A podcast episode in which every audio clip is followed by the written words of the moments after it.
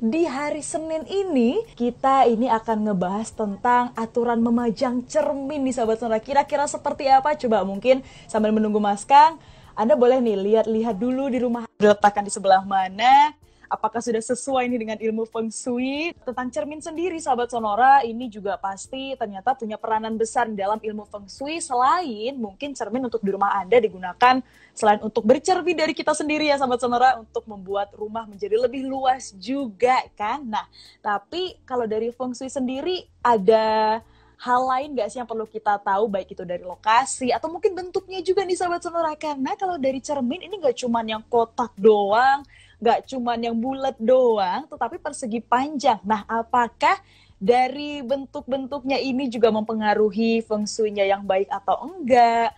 Mungkin juga untuk peletakannya benar atau enggak. Sebenarnya kalau cermin itu cocoknya ditaruh di sebelah mana, bisa untuk ngebus di bagian apa. Nah, hal-hal itu sahabat saudara yang akan kita ketahui di sore hari ini. Gimana nih? Udah siap ya kita akan bahas topik di hari ini yang mungkin kedengarannya simple nih tentang cermin, tapi kalau misalnya saya baca-baca, ternyata cermin ini memiliki peranan besar ya, Mas Kang ya untuk di dalam ilmu fungsi benar nggak sih ini?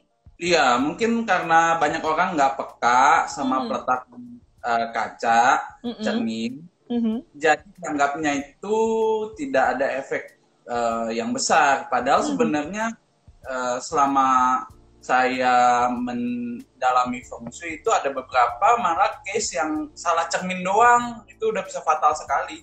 Oh, jadi sebesar itu ya ternyata ya Mas Kang ya? Yes, betul. Oke, nah kalau kita ngomongin tentang cermin mungkin awalnya dulu deh Mas Kang, lokasinya apa nih yang perlu diperhatikan oleh sahabat Sonora tentang lokasi dari uh, si cermin ini, baiknya tuh di mana sih?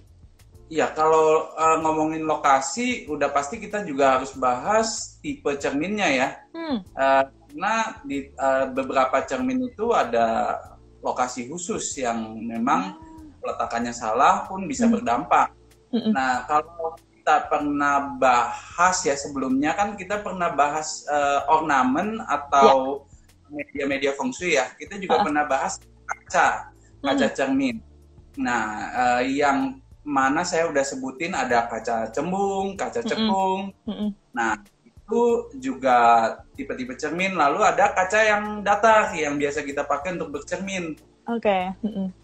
Nah, ini uh, juga uh, peletakannya nggak boleh salah ya. Pertama kaca uh, cembung. Nah, ini kita harus tahu tempatnya kaca cembung seperti apa. Kaca cembung itu gunanya untuk dia menangkal, menangkis atau mm -hmm kan energi. Mm-hmm. Ya saya nggak bilang energi bagus apa energi jelek karena apa pun yeah. energi yang datang ke dia dimentalin. Ditangkal lah pokoknya Mas Kang. Mm-hmm. Makanya kalau sampai salah, pada energi mau masuk nih, uh-uh. ya ternyata kita pakai uh, cermin cembung, ya cembung. akhirnya mental. Tahu. Mm. Ini kesalahan. Mm-hmm. Ya banyak orang uh, mungkin merasa mengerti cara pemakaiannya malah dia langsung taruh malah di atas uh, pintu utama ya. Hmm. Nah, itu malah merugikan sekali karena harusnya bukan cermin itu yang dipakai hmm. gitu. Hmm. Ya, jadi uh, cermin cembung itu untuk menangkis ya atau hmm. membuyarkan energi. Lalu ada cermin yang uh, cekung. Hmm. Kebalikannya, dia malah menyerap energi. Ah. Biasanya dipakai. Hmm. Ini kalau uh, pintu rumah de kita dengan pintu rumah depan atau tetangga itu berhadapan. Nah, ah. ini kita pakai uh, cermin cekung yang sifatnya itu menampung, ya energi yang mau kita ambil. Nah, ini juga salah kaprah kalau orang nggak ngerti cara pakainya. Ya, uh, pintu uh, rumah kita dalam posisi salah, mm. tapi kita pakai eh, cermin cekung, malah energi yang salah itu masuk Keserap. dua kali. Wah, iya iya iya iya iya. Itu ya baru... jadi mm -mm. jadi ini baru dua nih, dua mm. tipe cermin. Iya. Ya dan uh, harus dicermati juga dua tipe cermin ini sama sekali tidak boleh dipakai di dalam rumah. Oh. Ya, jadi ini dua. Mana tuh Mas Kang? Ya, jadi hanya di luar. Oh. Biasanya di apa? utama. Di atas pintu Jangan, itu ya. Hmm.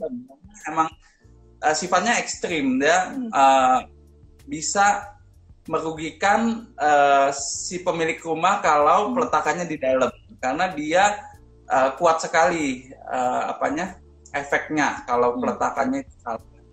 Ya, nah yang uh, umum sekarang kaca hmm. datar. Pasti yeah. kita sering banget nih pemakaiannya.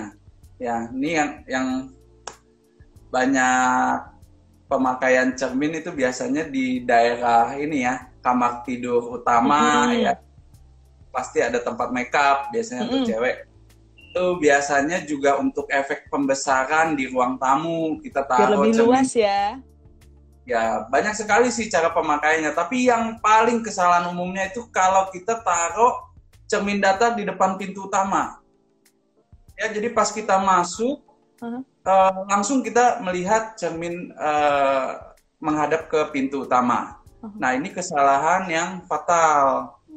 Uh, kenapa kesalahan fatal? Karena pintu utama itu merupakan gerbang di mana energi positif masuk. Uh-huh. Lalu uh, pas buka pintu, pas mau masuk itu dihadapkan dengan cermin yang uh, sifatnya itu mementalkan balik oh. energi gitu. Nah, Uh, tapi ada ininya, ada uh, tipsnya lagi. Misalnya kalau pintu utama kita malah peletakannya salah, hmm. itu bisa berdampak bagus juga kalau kita pentalkan. Asalkan kita tahu cara pakainya. Ya, jadi cermin itu nggak ada yang benar-benar plus atau minus, asalkan hmm. kita tahu cara pakainya. Yeah. Ya, dia, uh, sifatnya itu dia bisa menggandakan segala sesuatu yang bagus dan jelek. Hmm. Gitu. Nah, justru yang saya mau saranin kalau hmm. untuk pemakaian kaca cermin di ruang tamu itu hmm. diletakkan di dinding sisi dinding gitu. Jangan dihadapkan ke pintu utama, tapi diletakkan hmm. di sisi hmm. dinding hmm. ruang tamu agar memberikan efek besar. Hmm. Itu. Biar luas itu, tadi ya Mas Kang ya. Hmm. Itu baru satu tuh Mas Kang, itu baru satu. Tamu. Kita mau bahas ke mana lagi nih Mbak Sesa? Nah, jadi karena ya mungkin itu benar tadi kayak katanya Mas Kang, kalau untuk di ruang tamu sendiri, fungsi dari cermin ini mungkin secara general ya ini adalah untuk supaya kelihatan lebih luas nih. Nah, itu kan beberapa lokasi lah ya tadi Mas Kang juga sudah memberikan uh, saran kalau misalnya memang mau ditaruh di ruang tamu silakan uh, tempatkan si cermin ini tadi di sisi ya tadi ya Mas Kang ya Iya. Mm-hmm. Ya, jadi Dan, jangan mm? di depannya pintu utama, tapi mm. di sisi tembok uh, ruang mm. tamu.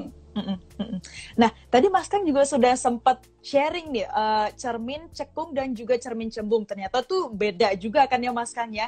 Nah, kan kalau cermin ini suka beraneka ragam nih bentuknya ya Mas Kang. Ada yang oval, ada yang persegi, ada yang persegi panjang. Apakah nah. itu ada artinya sendiri-sendiri atau gimana sih Mas Kang? Sebenarnya kalau ngomongin bentuk itu udah off topic ya karena hmm. kalau memang sifatnya yang tadi saya sebutin dia memantulkan, dia menyerap, ya hmm. dia bisa menggandakan dan merefleksikan. Hmm. Nah, tapi kalau kita ngomongin bentuk itu berarti sudah uh, membicarakan elemen gitu. Jadi hmm. bentuknya bundar, segitiga, hmm. oval, panjang. Nah, itu tiap-tiap bentuk memang ada sisipan elemennya. Contohnya misalnya oh. cermin yang bundar itu melambangkan uh, cermin logam. Nah, itu juga dipakai khusus untuk daerah tertentu. Nah, juga misalnya bentuknya pers, uh, segitiga. Nah, ini adalah elemen api. Jadi kita juga harus tahu kalau cermin itu bawahnya adalah elemen air.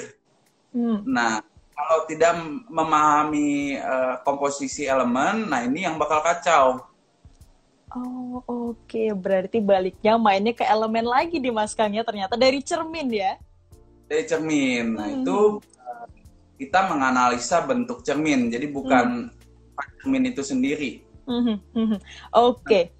Bukan. Nah, hmm. lalu uh, yang saya bisa share juga tentang cermin itu misalnya di ruang uh, memasak ya dapur. Hmm.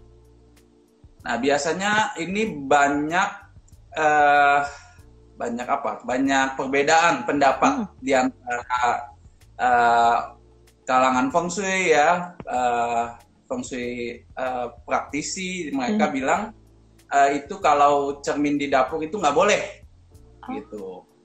Ya, jadi sebenarnya uh, itu adalah uh, kesalahan juga karena sebenarnya kalau kita mengerti cara menggunakan cerminnya Ya. maka sebenarnya boleh-boleh aja. Malah hmm. kita memberikan efek pembesaran pada hmm. daerah dapur. Hmm. Nah, kalau kita memberikan efek uh, pembesaran di daerah dapur, maka itu malah memberikan timbal balik yang sangat besar karena dapur merupakan daerah di mana kita memasak ya, memberikan yeah. itu dinilai dari posisi dapur dan hmm. seberapa besar dapur itu. Hmm ya juga memberikan efek uh, bersih ya elegan mm -hmm. elegan dan uh, luas. Nah ini yang kita mau dapatkan kalau kita meletakkan cermin di daerah dapur. Mm Ini baru ngebahas topik tentang cermin ya Mas Kang. Sudah, aduh banyak sekali ini sudah harus dipikirkan. Kalau misal dari pintu utamanya juga harus seperti apa, mengakalinya seperti apa. Jadi memang nggak bisa sembarangan ya Mas Kang ya. Iya, yang penting ada pengetahuan umumnya sih ya. Jadi jangan hmm. salah di pengetahuan umumnya. Hmm. Seperti yang tadi hmm. tahu cermin ya di daerah yang tidak tidak fatal seperti hmm. depan pintu utama. Hmm. Lalu misalnya cermin juga jangan saling berhadapan. Oh, jangan berhadapan malah ya, Mas Kang ya. Hmm. Karena mungkin uh, memberikan efek luas. Ya banget gitu kan kalau kaca semua jadi ya itu negatif karena kaca hmm. dengan kaca sama dia saling ya. menarik hmm. dan saling menghancurkan energi juga ah Oke, itu tadi beberapa tips dari Mas Kang juga udah sharing banyak untuk awalan aja nih ya, sahabat Sonora. Nah ini langsung aja kali kita Mas Kang ya menjawab beberapa pertanyaan dari sahabat Sonora yang sudah ngirim di kolom komentar ada pertanyaan dari Haba House Coklat underscore Bekasi. Apakah boleh memasang cermin di lokasi usaha bidang kuliner? Bila bila boleh cermin seperti apa nih Mas Kang? Boleh. Hmm. Ya, biasanya kita letakkan cermin uh, di kedua sisi tembok uh, restoran tersebut. Hmm. Jadi uh, memberikan efek besar juga ya, hmm. tapi balik lagi yang tadi saya bilang uh, kalau bisa jangan di depan pintu utama ya karena itu dia uh, me apa menangkis ya menangkis ya. kan rezeki yang harusnya sudah uh, ada di depan mata waduh bahaya tuh yang seharusnya cuan jadi harus mundur dulu nih mas kang ya, di sisi kanan kiri dan uh, seperti yang saya bicara juga pasti kalau restoran itu bicara mengenai dapur ya, ya kalau memang mau menggunakan cermin di dapur itu ada uh, hitungan peletakannya. Mm-hmm. Boleh boleh aja. Oke, harus dihitung lagi, harus dilihat lagi kiri kanannya berarti nggak sembarangan gitu ya. Itu tadi Betul. untuk pertanyaan untuk satu pertanyaan. Kemudian ada lagi nih Mas Kang yang nanya karena tadi Mas Kang sempat nge-mention nih pintu utama, pintu utama. Ada pertanyaan dari Triple S Bowl. Ini selamat sore, bagaimana penggunaan cermin cekung dan cembung apakah bisa diaplikasikan bersamaan di atas pintu masuk utama? Jangan dong ya, nanti dia jangan digunakan secara bersamaan. Kita harus lihat lingkungan kita yang cermin apa dan juga kita harus punya pengetahuan apakah mm. utama kita itu sudah betul atau belum posisinya. Ya, termasuk ruang tamu. Mm. Kalau ruang tamu dan pintu utama sudah betul, uh, kita bisa menggunakan cermin cekung untuk uh, memaksimalkan energi yang bisa masuk ke dalam hmm. ruang tamu. Hmm. Ya, apalagi kalau ketinggian rumah kita itu dengan uh, seberang rumah itu selevel, hmm. ya atau uh, sama tinggi. Nah, kalau sama tinggi kita gunakan cermin cekung, maka uh, efek baiknya lebih banyak ke rumah kita. Oke, itu berarti sebaiknya jangan. Tapi kita harus melihat dulu nih pintu masuk utamanya udah bener atau enggak.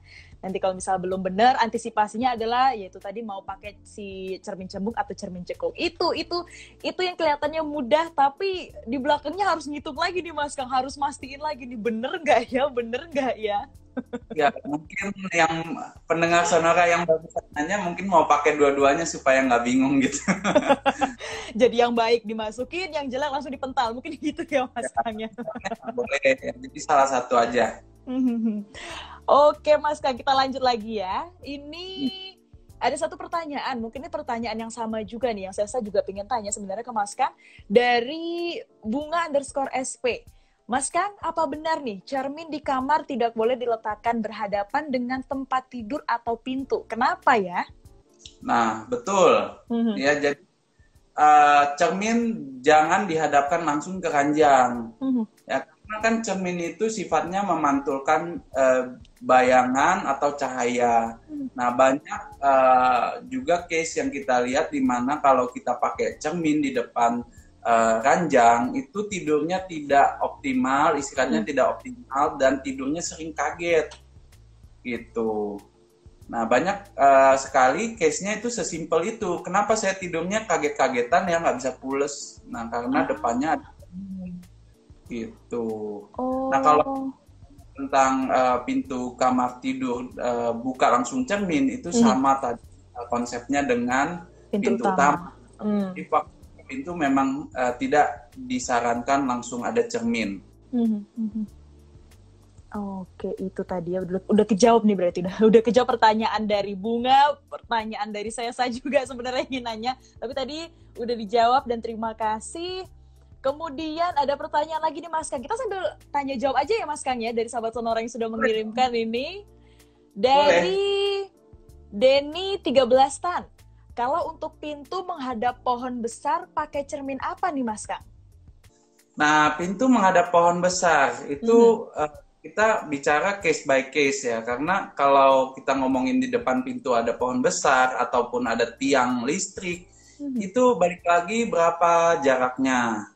Kalau jaraknya di atas 5 meter atau sampai 10 meter malah itu uh, tidak harus dilakukan penyesuaian karena itu jaraknya udah mencukupi.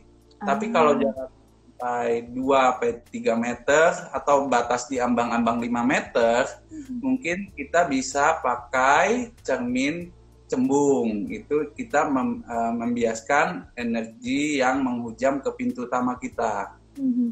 Hmm. Ya, oh. jadi lihat lagi, diukur lagi jaraknya seberapa hmm. jauh. Ya, kalau memang uh, jauh dan itu sebenarnya tidak ada efek uh, langsung ya ke hmm. arah kita. Jadi lebih aman uh, kalau jauh jaraknya. Oke, itu tadi itu ada tips juga lah dari Mas Kang ya istilahnya. Terima kasih tadi. Kemudian ada juga nih satu pertanyaan Mas Kang. Hari ini banyak bertanya ya, tapi nggak apa-apa ya Mas Kang ya. Apa, Harus kita jawab semua nih Mas Kang, karena banyak yang penasaran nih ternyata. Jangan sampai salah. Nah itu. Ada satu pertanyaan dari Anita Felicia W. Selamat sore, ini untuk bentuk cermin di sektor barat daya rumah, bagusnya bentuknya bagaimana? Terima kasih. Ya, kalau barat daya lebih hmm. baik pakai cermin yang bentuknya segitiga atau punya sisinya atau punya uh, sudut lancip di uh, tiap sudut cerminnya. Hmm. Hmm. Jadi bulat, gunakan unsur api untuk di daerah barat daya. Hmm. Oke, langsung tahu nih Mas Kang ya. Tingkat aja. Itu udah di luar hafalan. Kayaknya boleh juga nih. Mas Kang ke rumah saya coba dilihat ini cerminnya yang bagusnya yang mana nih cocoknya. Nanti dirombak semua loh, kaget.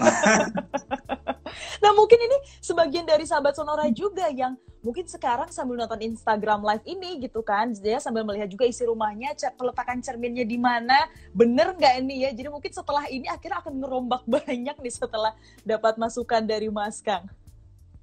Nah itu juga kadang-kadang saya suka saranin kan gimana nih Mas Kang kalau uh, peletakan cerminnya udah salah dan biasanya mereka hmm. custom.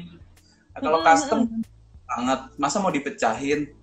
baik ah, itu nggak boleh ya. Jadi setiap uh, kaca cermin yang pecah tolong diganti. Nah, kalau uh, ada peletakan cermin yang salah tapi nggak bisa digeser, itu bisa gunakan uh, ini tip ini tips lama sebenarnya ya, tips kita suka pakai uh, koran sih, oh. koran tas kado ya kita tutupin cermin. Oh, cara simple ya Mas Kang ya? Oh, tapi efektif ya. Oke, okay. ada lagi nih pertanyaan nih Mas Kang dari Sylvia underscore 0888. Selamat sore Mas Kang, saya mau saya mau nanya di atas pintu utama saya kasih cermin yang bulat, apakah boleh? Kalau pasang fangling itu mesti sebelah kiri atau kanan pas buka pintu dari dalam ya? Terima kasih. Jadi tadi pertanyaannya ada dua tuh, dua hmm. ada uh, ornamen satu iya yeah. satu lagi fengling mm -mm, fengling hmm. ya uh, saya mesti tahu dulu kenapa dipakai dua ini okay. kalau uh, fungsinya nggak tahu untuk apa mm -hmm. apa gunanya mm -hmm. ya saya nggak bisa kasih saran karena nanti malah merusak uh, yang sudah ada gitu. Mm -hmm. Sebenarnya malah kalau kita telah lebih jauh, jangan-jangan ya. nggak yeah. perlu dua ornamen ini gitu. Ah, oke. Okay. Nah, kan coba nih untuk uh, kita udah uh, implementasi uh, ininya ornamennya, tapi ternyata tidak dibutuhkan, malah iya. merugikan. Iya. Yeah. Oke, coba nanti mungkin untuk Sylvia underscore 0888 mungkin bisa uh, di-share kali ya di kolom komentar. Kira-kira kenapa nih? KT di depan gitu. Ken kenapa nih? Jadi biar Mas Kang tahu dulu baru nanti akan diberikan uh, masukan oleh Mas Kang. Tapi terima kasih juga sudah bertanya di sore hari ini. Kemudian juga mungkin ini ya Mas Kang sambil menunggu tadi yang dari Sylvia mau nanya juga nih sebenarnya enggak uh, kalau tadi ada cermin cekung cembung. Nah, apakah uh, ukurannya juga ada yang gede, ada yang kecil. Apakah itu juga uh, berpengaruh? Seberapa pengaruhnya besar sih untuk penempatan mungkin? Misalnya kalau tadi kata Mas Kang untuk cermin itu nggak boleh dipasang di depan pintu utama, tapi mungkin ternyata oh kalau cerminnya kecil nggak masalah sebenarnya. Nah itu gimana tuh Mas Kang? Oke, okay. uh, eh, ya kalau soal berapa besar cermin itu itu sesuai balik lagi sesuai kebutuhannya. Hmm. Nah kalau kita bicara satu case deh, di mana ruang tamu dan kamar tidur utama itu perbandingannya terlalu jauh. Kadang ada orang yang bikin rumah karena dia pengen uh, senengin istrinya, dia besarkan kamar tidur utamanya sampai punya walking closet, punya hmm. toiletnya. Saking besarnya itu kamar, dia paling besar dibandingkan uh, area zona-zona rumah lainnya ya apalagi daerah uh, ruang tamu mm-hmm. ya kalau ruang tamu lebih kecil daripada ruang tidur utama itu disimbolkan dalam fungsi bahwa pemasukan akan lebih besar uh, pemasukan akan lebih kecil daripada pengeluaran ya oh. jadi itu kita bisa gunakan cermin sebagai uh, apa ya balancingnya supaya hmm. kita memberikan efek besar uh, di ruang tamu sehingga uh, ruang tamunya kelihatan lebih besar dan tidak kalah dibandingkan uh, kamar tidur utamanya. Uh, okay. Nah kalau kita mau melakukan seperti itu kacanya ya juga harus besar. Nyimbangin ya Mas Kang ya. Iya.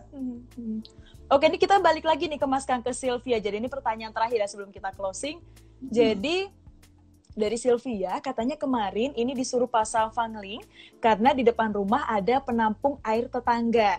Sedangkan untuk kaca ini udah lama dipasang, Mas Kang. Eh, ada apa? Sorry. Uh, ada penampung air tetangga. Penampung air tetangga. Mm -mm.